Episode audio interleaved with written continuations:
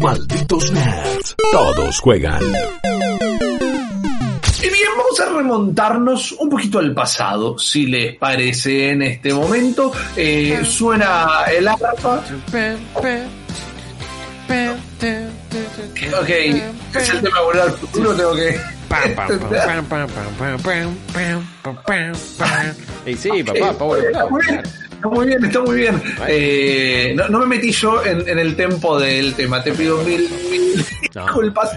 Pero vamos a volver con algo que arrancamos Yeah. hace un par de semanas y es nuestro recorrido hacia el lanzamiento de las consolas de nueva generación. Sí. Cómo la tecnología ha ido afectando el mundo de los videojuegos año a año con el lanzamiento de una nueva consola, el quiebre generacional de cada consola, pero no concentrándonos en su hardware, sino en los juegos que tuvieron de lanzamiento. Ya recorrimos Sega y Super Nintendo. Ahora les vamos a explicar bien cuál es la idea de esta sección.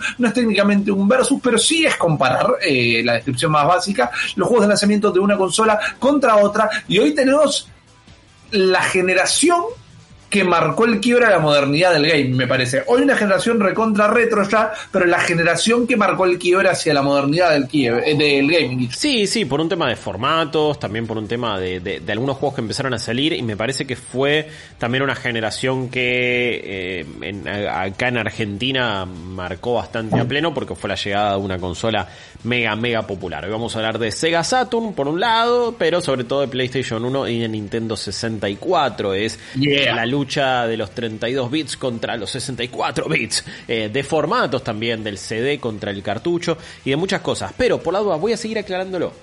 No vamos a comparar a las consolas, no es que ah, vamos, estamos diciendo que PlayStation 1 es mejor que Nintendo 64, Nintendo 64 es mejor que Play 1. No, no, no, no. Claro. Sí, es un juego de simplemente decirles qué salió en cada consola cuando estuvieron disponibles por primera vez en el mercado y cuál no, eh, nos parecía o nos parece que ofrecía mejores juegos en su lanzamiento. Sí, salieron en años distintos, salieron en momentos distintos, hay mil cosas particulares. Pero es un juego, vamos a cagarnos de risa, relajemos, porque siento que la otra vez que lo hicimos era como nos decían, eh, están comparando la Super Nintendo con la Sega, no, son unos giles, ¿cómo no le va a gustar la Sega? Bueno, esta- eran los juegos de lanzamiento nomás. ¿Qué Sí, totalmente. Igual, o sea, no es el objetivo de la sección, y eso lo estamos hablando por la tercera vez. Yo les puedo decir para mí cuál es la mejor de cada una, y no deja de ser mi opinión, y no Ah, tiene eso que de inferir en la de vale.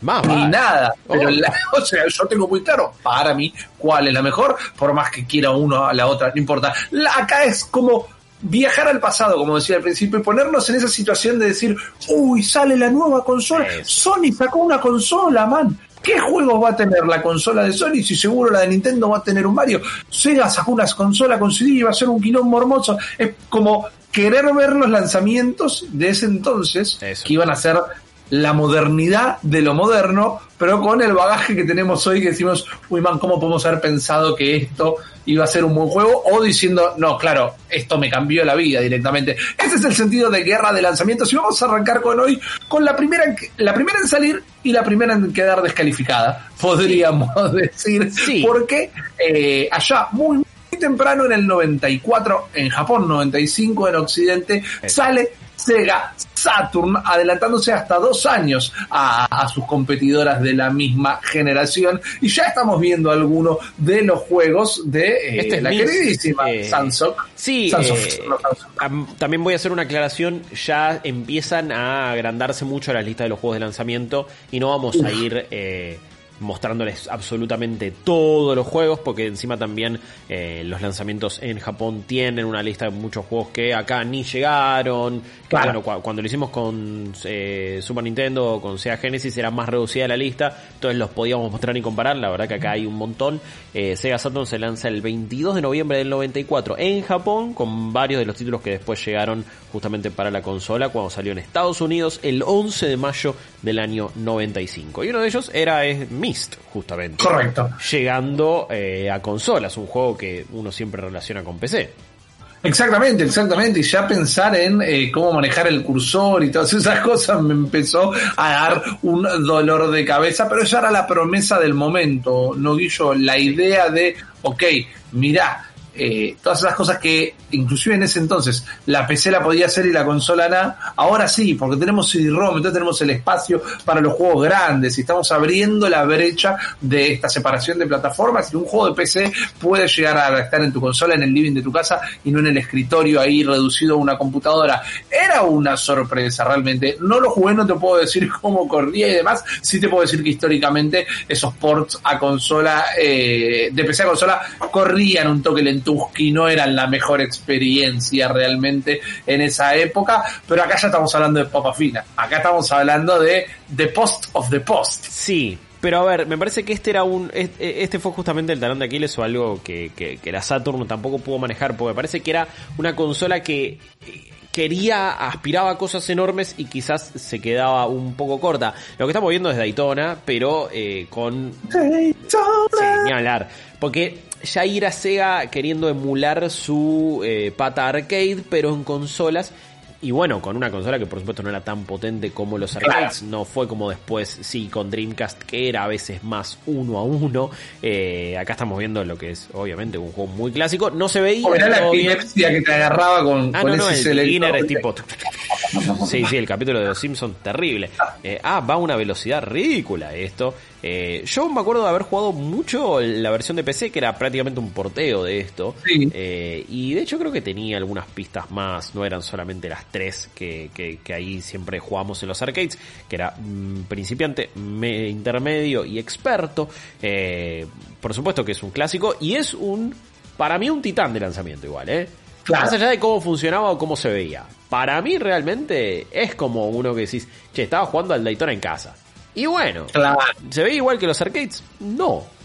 Pero ¿qué me importa? Estoy jugando al Daytona y la estoy pasando bien con una distancia de dibujo, por supuesto, de 3 centímetros aproximadamente, donde no podías ver... Que, decir que ya nos acordábamos la pista tan de memoria que no debía Sí. ser ningún problema. Conocí muy poca gente que tuviera una Sega Saturn, creo que una sola persona eh, conocí, nunca nunca tuve demasiado acceso a ella, eh, así que es una consola que también un poco me escapa por ese lado. Pero no fue lo único que. No, exactamente. Otro de los grandes juegos de Sega Saturn, pero que sobre todo en nuestro país eh, es más recordado como un juego de PC, es Panzer Dragoon o Panzer Dragon, como le dijimos toda la vida. Un juego que hace poco acaba de tener una reedición, una remasterización. Eh, yo la jugué en Switch, grabé videos para Manicomio. Recuerden, nos pueden encontrar las 24 horas en el canal 600 de Flow. Eh, a mí me tocó jugarlo empecé esto, me compré en un local de música que había empezado a vender videojuegos el CD-ROM, fui, lo instalé en mi 486 y fue la manera que conocí esta saga que me enamoró en su momento, pero era una saga que, eh, que estaba en, en- en la consola y que fue no quiero decir nave insignia, no solo porque estamos hablando todo el tiempo usando ese término, sino porque tampoco es que se recuerda la consola por eso. Pero creo que es un juego con el, con el que mostrabas a la consola. En los programas de videojuegos, en las vidrieras de los negocios. Estaba corriendo el Panzer Dragon para mostrarte lo que era la Sega Saturn. Y ese para mí fue eh, su impacto como uno de sus juegos de lanzamiento. De una. Eh, era algo bastante espectacular. O sea, era. Sí. o sea, ah, ok, listo. Con otra consola no, no, no podía venir haciendo esto. Exacto. A- hasta el momento. Es como, wow, mira, un juego en 3D en una consola. Eh, no es una saga que, con la que haya conectado nunca realmente. Así que no tengo esa nostalgia. Pero sí, este, este me parece que era un juego insignia. Entre varios otros que quizás tiene Sega Saturn. eh, porque, guarda, eh, está, no, no me parece que esté nada mal el catálogo de lanzamiento de Sega Bien. Saturn. Ojo, después tenés cosas como, sí, qué sé yo, Worldwide Soccer, Sega International Victory Goal Edition. Suena muy bien eso, Guillo. Suena muy bien, suena muy bien hasta que lo ves en acción, suena muy bien hasta que decís, es el, es el Goal, pero... Sí. pero Sí, es el soccer. Sí, el, que se llama Soccer Navas. Claro, pero versión eh, Sega Saturn. Lo ves, lo, lo ves demasiado primitivo, o sea, vos decís, bueno, para Sí. cuánta diferencia hay con FIFA, ponele, eh, con, Claro. con el FIFA 94-95 que salía en Sega Genesis, o el International Superstar Soccer Deluxe, también de Sega Genesis. Es como, todo bien, pero no me estás haciendo ni una cosa ni otra, no parece. mira ese No, referee, Sí, el, el ahí referee sacando la tarjeta. Pizza era, era terrible. El- Era, era medio un referee Crash Test, Test- Test Dummies. De hecho, ninguno Mal. de los jugadores tiene cara directamente. No tienen ningún tipo de facción ni personalidad. Porque en ese entonces el fútbol no era pura facha como es son ahora, que la tintura, que el tatuaje, todo eso. que lo. Claro, Eh, importaba el fútbol nada más. El fútbol. Sí, Vamos a eh, apretar eh, con, con- con este catálogo, si querés, mientras ah, lo, lo seguimos viendo. Yo festejo que tuviera un juego de deportes, ¿no? Te metieron uno de carrera, te metieron uno de navecita, sí, te metieron uno de fútbol. Eso es como del variado lanzamiento, pero sí, no puedo creer lo añejo que se ve eso ya, Mal, directamente. Olvídate. Y hablando de añejos, bueno, igual este, qué sé yo. Eh, vos, cu- cu- cuando lo viste lo recordaste. Yo no me Sí. acordaba de la existencia de Clockwork Knight. Clockwork Knight era un juego de plataformas que a mí en ese entonces, recordemos, año 94, me maravillaba porque la gran mayoría de los juegos de Sega, por ejemplo, la, mal- la gran mayoría de los juegos eh, de generaciones previas eran plataformeros, era la generación de las plataformas. Y ver esta cosa de plataforma medio 3D que después tal vez recordamos más como el juego de Hércules en PlayStation Hay algo muy o eh, esto también. eh, claro, exactamente. Un poco.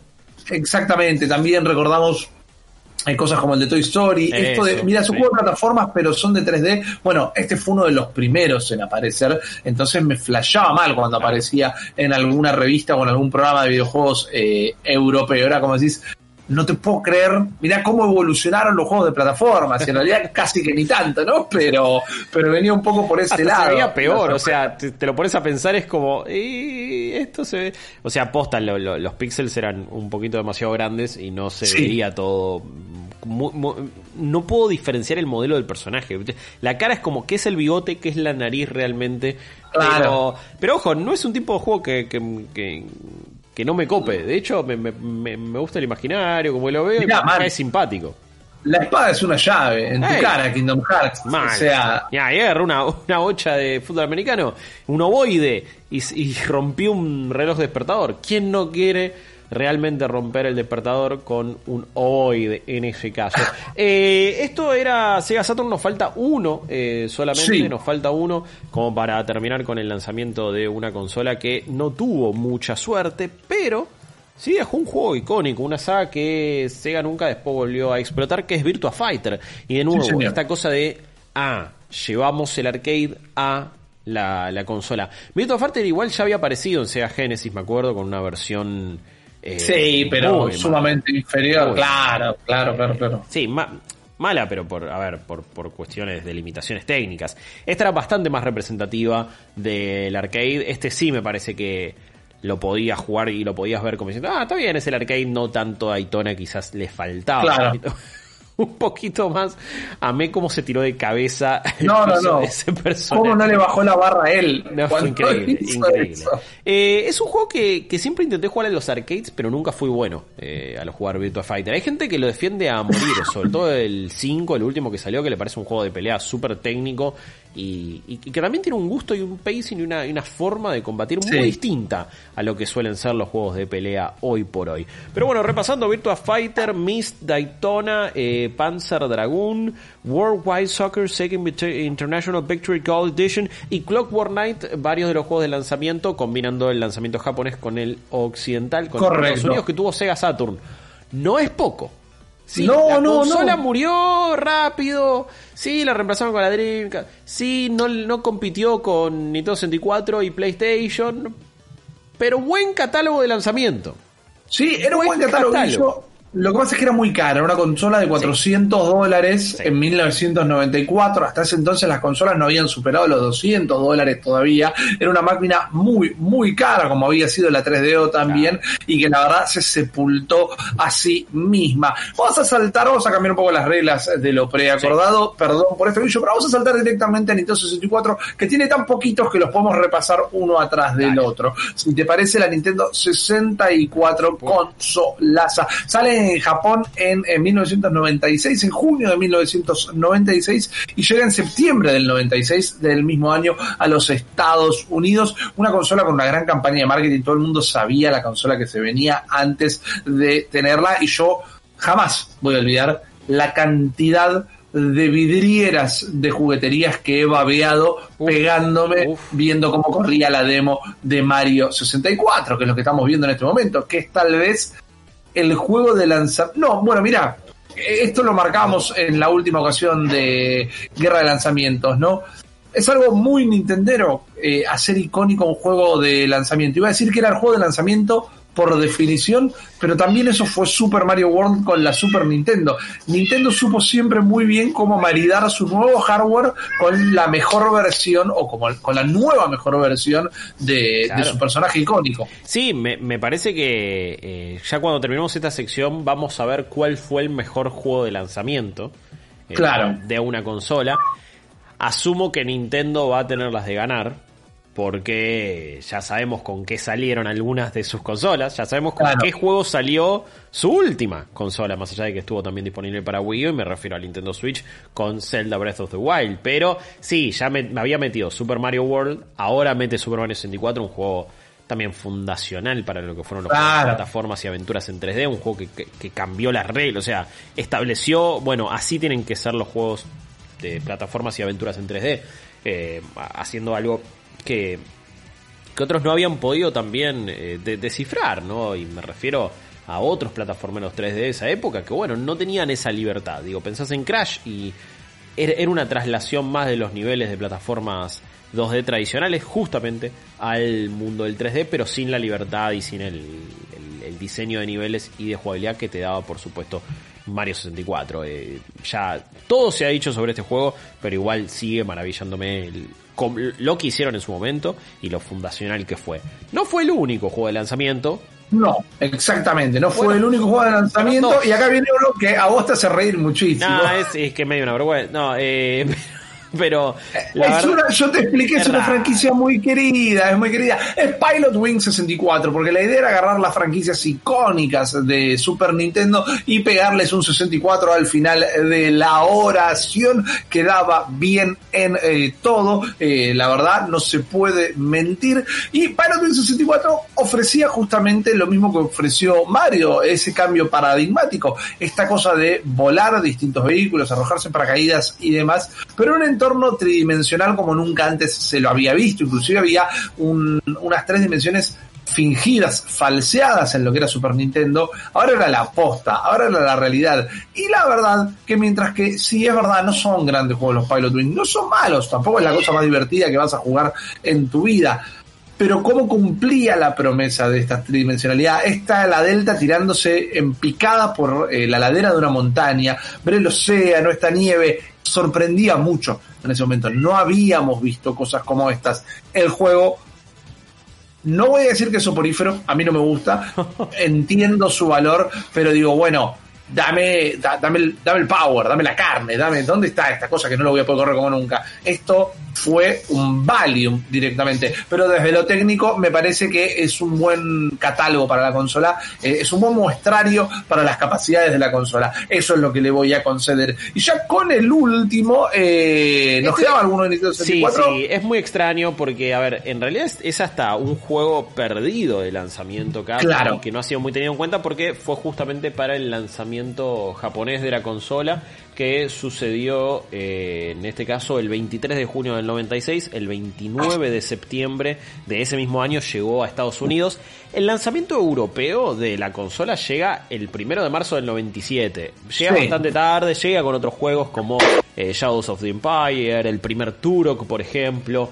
Eh, son buenos juegos de lanzamiento, son juegos importantes no sé si lo tomo en cuenta, porque ya es en el 97, amigo, y, bastante, después, casi un año después de que salió en Japón. Pero en este caso es Saikyo Habushogi, que era. Mm, eh, cada vez que veo un juego así, un juego de mesa así japonés, digo que es Mahjong, pero no sé si es Mahjong realmente. Pero era un juego de, mesa japonés, eh, pero. Y que fue uno de los primeros. El, perdón, el único juego de lanzamiento en usar el controller pack. Eh, bueno no sé exactamente de qué manera lo utilizaban, pero lo utilizaban y eso y, así quedó la historia. Pero bueno, está quedó perdido en el tiempo y quedó perdido en el lanzamiento japonés. Los juegos de lanzamiento de Nintendo 64 fueron dos. Era Super Mario 64, uno de los mejores juegos de todos los tiempos, y Pilot Wing 64, que bueno. Que Solo jodido. Solo a modo, solo a modo de asterisco para comprender, por si la verdad no, no está muy al tanto de dichas tendencias. Esto claramente sale solo en Japón y en Japón como que vale mucho tener el, el jueguito de mesa digitalizado. Se juega mucho, las consolas no están pensadas solo para un público joven, eh, una consola de videojuegos en Japón es para todo tipo de consumidores, entonces tener un, esto era como que el motivo para que tu abuelo se la compre, no para que vos te la compres, tal vez por eso solían tener estos juegos, es indefendible como catálogo de lanzamiento, pero ese era el sentido de estos títulos. Y después tenés a la consola que arrasó con esa generación y se transformó en un icono pop y rompió todos los cánones y los márgenes y tal vez hasta indirectamente, porque ellos no querían que los piratee nadie, pero popularizó y eh, democratizó el gaming, aun cuando esa tal vez no fuera su intención, es la primer PlayStation, la PlayStation 1 o la PlayStation X, si así les gustaba decirle, Ah, pues por sí. más que esa era su, de, su denominación europea, que salió con una sábana de lanzamientos Ah, directamente. Tremendo, tremendo, sí, tanto en Japón el 3 de diciembre del 94, con muchos juegos igual ahí sí que,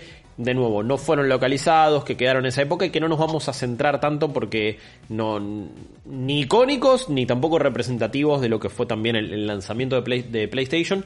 El primero sí de ellos, o el, o el único de ellos que me parece queda como más para el recuerdo, más allá igual de Crime Crackers, Tama, eh, A4 Evolution, Neketsu Oyako, dos juegos de Mahjong y uno llamado Gokusho Parodius Da Deluxe Pack es Ridge Racer. Eh. Sí, se hace tanto silencio como eh, Kaz Hirai cuando, cua- cuando lo dijo.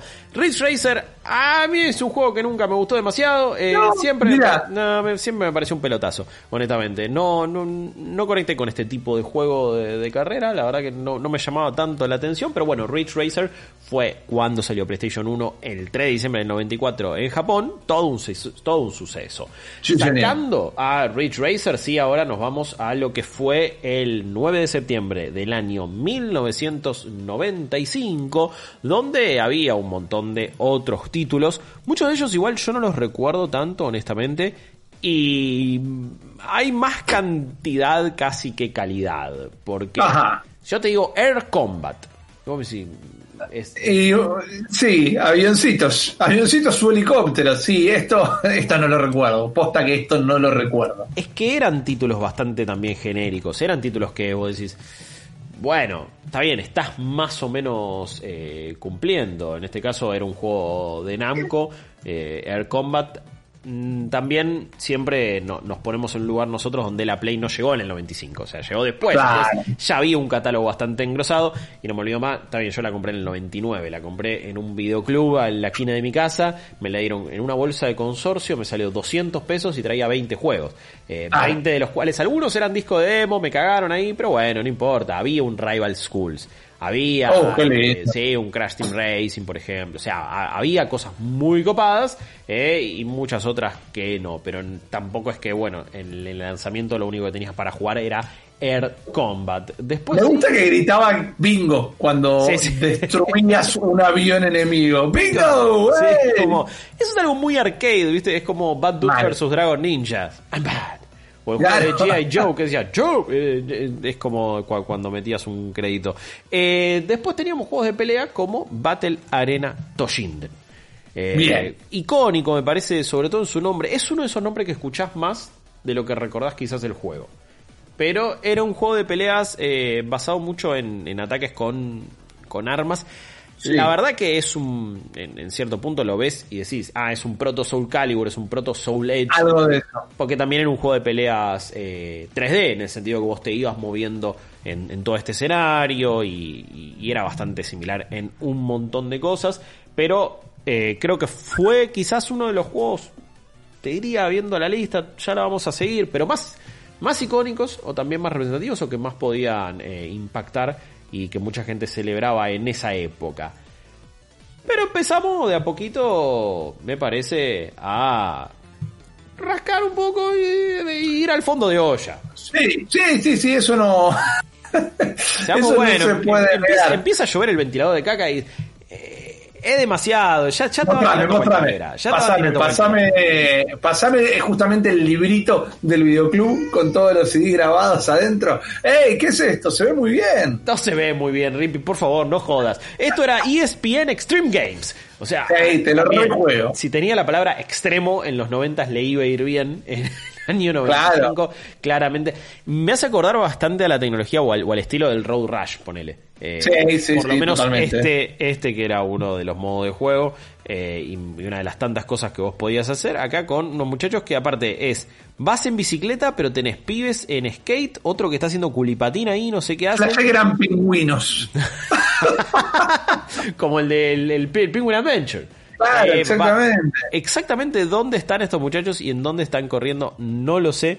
Pero, eh, mirá, de hecho, es súper Road Rush ahora que lo veo. Sí, Le tiraba la patadita. Le tiraba la patadita. No, man, yo me hubiera vuelto loco si veía esto en el 95, así te lo digo. Me está encantando ahora. Eh, hay, una parte, hay una parte de mí que le resulta ridículo, bizarro, pero igual quiere jugarlo porque justamente eh, emula esa cosa medio Road Rush que le decía. Casi que me hace acordar algunas cosas a Pepsi Man. Eh, Sí, claro, claro, claro. Juegón de juegones. Pero no era el único juego deportivo. Y de hecho va a haber varios que van un poco por esa onda. Y este es uno, eh, es medio raro, no sé cómo lo vamos a catalogar y cuánto lo vamos a considerar. Porque es el NBA Jam Tournament Edition. Es como, eh, qué sé yo, es, es, es un toque ladri, es un toque ladri. Es como... Sí, claro, fantástico tener un NBA Jam, buenísimo. Totalmente, Segura- totalmente. Seguramente debería correr un toque mejor que las versiones de consolas anteriores. Es el famoso porteo de la generación anterior. Es el famoso arrancar la generación con un remaster. Es un poco digamos. eso, es un poco eso, es como eh, también de nuevo buscando esto que eh, te podía dar lo que lo, lo que intentaba hacer Sega con sus consolas, Claro. darte la experiencia justamente de, eh, de, de los arcades pero en tu casa. Pero digo, bueno, era un juego que ya, existía. ¿Cuán representativo es o cuán diseñado estuvo específicamente para PlayStation 1? Poco y nada. No es un Sí. juego que yo re- realmente eh, relaciono con lo que fue el lanzamiento de la consola de Sony. No se terminan ahí los juegos de deportes, porque tenemos otras maravillas totalmente. A ver, a ver, contame.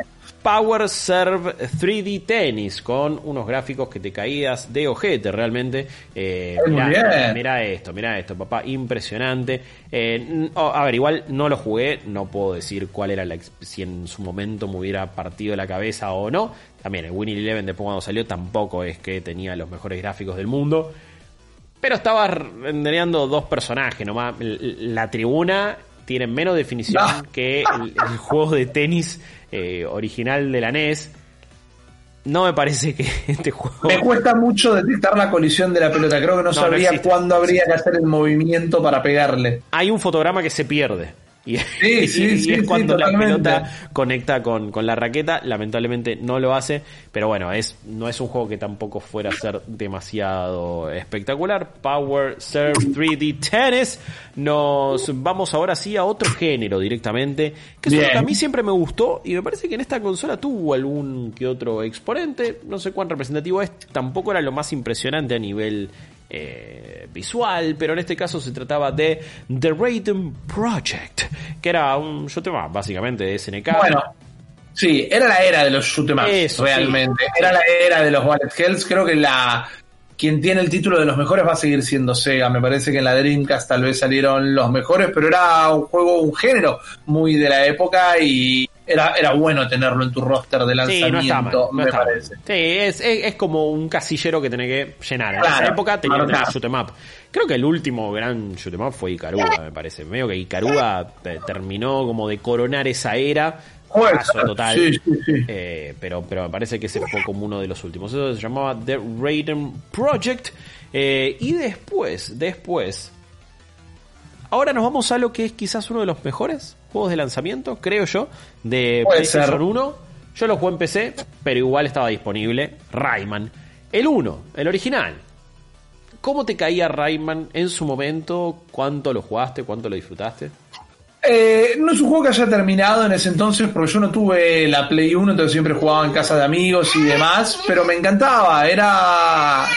nuevo, esa fantasía de nuevo que al día de hoy la mantenemos y tenemos esos ejemplos en juegos como Battletoads o Cuphead, era estar jugando un dibujo animado hasta cierto punto eh, y me, me, encantaba. Y confirmo, eh, comparto lo que vos decís, que era tal vez el mejor juego de lanzamiento, uno de los mejores juegos de lanzamiento, porque te muestra acá algo que sí, ya tal vez las otras consolas no podían hacer eh, en cuanto a gráficas y en cuanto a mecánicas, entonces la verdad que uno no asocia a Rayman con el PlayStation tal vez No. eh, en, en el imaginario colectivo, pero esto era un golazo. Este- era increíble. Yo lo amaba en PC, me parecía algo totalmente diferente, y, y- pero en, en lo artístico sobre todo, y en lo volado que era, lo amaba y lo jugó mil veces en, en PC y lo recontra, recontra, disfrutaba. Después rápidamente, y ya los voy simplemente nombrando a ellos, nos quedan algunos otros. Uno es desastroso, uno eh, no es para nada, es para nada icónico, digo, es, es icónico de todo lo que no hay que hacer, pero no sé si Ok. De la consola, de hecho ni me acordaba que estaba en el lanzamiento de PlayStation 1, que es Street Fighter The Movie The Game. Sí, eh, el juego que es un chiste, el juego que es un meme, el juego basado en una de las peores películas de videojuegos de todos los tiempos. Eh, la última película de Ralph Juliá lamentablemente nos dejó con semejante bochorno, no se merecía eh, semejante actor irse con esta película. Para Pero- nada. pero lamentablemente así lo fue. Jugabas con este Ryu falopa. Eh, cultural appropriation de movie, más o menos era esto. Era, era muy extraño todo. Protagonizada por un Van Damme que hacía de Ile. Eh, de Kyle, eh, todo, todo era bizarro y acá en este juego que utilizaba o intentaba recrear esa misma tecnología que había hecho tan popular a Mortal Kombat, ¿no? Exactamente, Pero en Sega. salido- sí, sí, pero había salido, sí, ya, es verdad, una generación de consolas atrás, en Sega y en Super Nintendo. Después Y estos vienen acá y lo hacen mal Nah. todos estos años después. Lo peor, lo peor. Habíamos tenido también Total Eclipse Turbo, Zero Divide, y me parece uno que salió en el lanzamiento, por las dudas. Quiero decirlo bien, el lanzamiento europeo de la consola el 29 de septiembre de 1995, que fue Wipeout. Este, si lo metemos también en el lanzamiento de la consola, creo que es uno de los que tiene que, que- que ser anotado, que tiene que ser tenido en cuenta y que no estuvo nada mal, por supuesto. Es Wipeout. Después, eh, esta No. franquicia la siguen explotando hasta hoy y ha sido súper icónica. También era esta cosa de, ah, mirá, mirá la velocidad que podés ir en estas pistas con esta nueva tecnología, con el CD, con los 32 bits. Eh, por supuesto que lo ves ahora y decís, man, qué sé yo, eh, no, no es tan espectacular, pero en su momento sí lo era. Para mí se resostiene, ¿eh? para mí se resostiene, sobre todo por lo que decís de la sensación de velocidad. Era uno de esos juegos que no se parecía o no se podía parecer a ningún otro y creo que es verdad, sale un poquito más tarde como para considerarlo de lanzamiento, pero recontra quedó marcado, fa- eh, quedó asociado a PlayStation, que es lo que decíamos que no le pudo suceder a alguno de los otros títulos de esta lista y a, a mí realmente me encantaba. Creo que es tal vez, haciéndolo súper conciso, la, la más difícil de medir. Una vez más, todas salieron en años distintos, algunas separadas. Me parece que si me preguntás hoy por hoy, en cantidad y calidad, la- el mejor roster de lanzamiento la tiene la Saturn. Yo Porque decir fueron lo más, mismo, man, ey, más eh, que la 64, pero eran todos más juegos que los 20 de la PlayStation 1, tal vez. Es así, tres, tres claros ejemplos. Uno eh, salió con dos juegos, seamos sinceros. Uno Claro. de los más icónicos que hubo. De la historia. de la historia directamente. Otro sumamente olvidable. Pero no deja de ser uno solo. O sea, te compraba la Nintendo Claro. 64 en el lanzamiento y tenías un solo juego realmente para disfrutar. Que te iba a durar una bocha y que iba a ser una experiencia hermosa eh, que, que te iba a irizar la piel. PlayStation 1, lleno de caca. Lleno de caca, todo bien, pero era más. no eh, eh, Apostaron por la cantidad y no por la calidad, más allá de Sí. que el juego de ESPN Extreme Games creo que nos sacó una sonrisa. Al final me terminaste convencien- co- convenciendo. Pero me parece que la Saturn tenía muy buenos juegos, man. Es como, Claro. o sea, realmente vos te lo pones a pensar y decís, hey, un Virtua Fighter que estaba re bien. Myst, a- aventura gráfica importantísima y de puzzles en PC, lo podía jugar ahí. El Daytona, ¿qué onda? Claro. Panzer Dragoon, a full, Clockwork Knight. No estaba nada mal. Y No, el- no, bueno, no. el Worldwide Soccer Sega International Victory Gold Edition lo podemos dejar pasar. Cubría, el casillero, una Eh, vez más. Marcaba el casillero, tenías un juego de fútbol. Sí, y después exactamente. en Japón tenían un montón de otros juegos también, de nuevo que no, no, no fueron tan populares en Occidente. Pero si me preguntás a mí, y esto no lo hubiera eh, podido predecir ni en pedo, la Sega Saturn tuvo el mejor lineup de lanzamiento entre PlayStation 1, Nintendo 64 y esa consola de Sega que lamentablemente no tuvo mucho éxito. Exactamente, así que esta es una nueva emisión de Guerra de Lanzamientos. Vamos a ver qué pase cuando nos movamos a una generación super heavy que va a venir en eh, el próximo enfrentamiento. ¿Cuáles fueron de estos juegos sus favoritos? ¿Tuvieron algunas de estas consolas? No nos pueden contar en nuestras redes. No se vayan a ningún lado mientras que nosotros ya volvemos. ¿Tenés Flow? Entonces tenés Manijomio. Y en Manijomio está todo lo que buscas sobre gaming, IRL, lifestyle, roleplay, challenge, entrevistas, make-up, cine, series, música, actuación, cocina, anime y todo lo que se te ocurra. Julián Serrano, La Pinky, Jenky, Mila Garay, Maralu, Lucas Baini, Buji, Rippy, Guillo, Juaco, Noxy. ¿Te atreves a entrar? El equipo completo y cientos de invitados te esperan en Manijomio. Todo lo que te gusta, todos los días, las 24 horas. Manijomio está en Flow y vos estás invitado. ¿Dónde? Las 24 horas en el canal 600 o disfrútalo cuando quieras en el on demand de Flow.